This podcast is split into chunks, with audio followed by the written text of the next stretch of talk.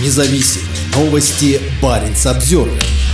Заключенного в Архангельской области оштрафовали за дискредитацию армии из-за беседы в бараке. Мужчину наказали за рассуждение о том, что война в Украине имеет целью уничтожить малоимущих и пьющих жителей России. Они вынуждены ехать на войну в Украине, чтобы заработать. Суд города Онега в Архангельской области оштрафовал заключенного, отбывающего наказание в местной колонии. Мужчину признали виновным в дискредитации вооруженных сил России, обнаружила СОТа. Как следует из постановления, опубликованного на сайте суда, осужденный по фамилии Атаманов вел дискредитирующие армию разговоры с другими заключенными. Это произошло весной 2023 года. Мужчина утверждал, что президент России Владимир Путин при помощи ФСБ и вооруженных сил искусственно создал вооруженный конфликт на территории Украины и сложное финансовое положение в Российской Федерации с целью уничтожения малоимущего населения, употребляющего спиртные напитки и имеющего судимости, вынужденного с целью заработка принять участие в СВО. По утверждению суда, Атаманов признал свою вину и раскаялся в содеянном. Суд назначил ему штраф в 15 тысяч рублей. Российские власти с самого начала вторжения зовут мужчин ехать на фронт. В качестве главного аргумента указывается высокая зарплата, которую получают контрактники и добровольцы. В начале мая военком Карелии Андрей Артемьев на планерке в мэрии Петрозаводска требовал, чтобы руководители предприятий и чиновники убеждали людей заключать контракты с Минобороны. Артемьев указывал, что деньги, которые платят за участие в войне, в мирной жизни могут заработать только представители какого-то бизнеса и некоторые отдельные категории.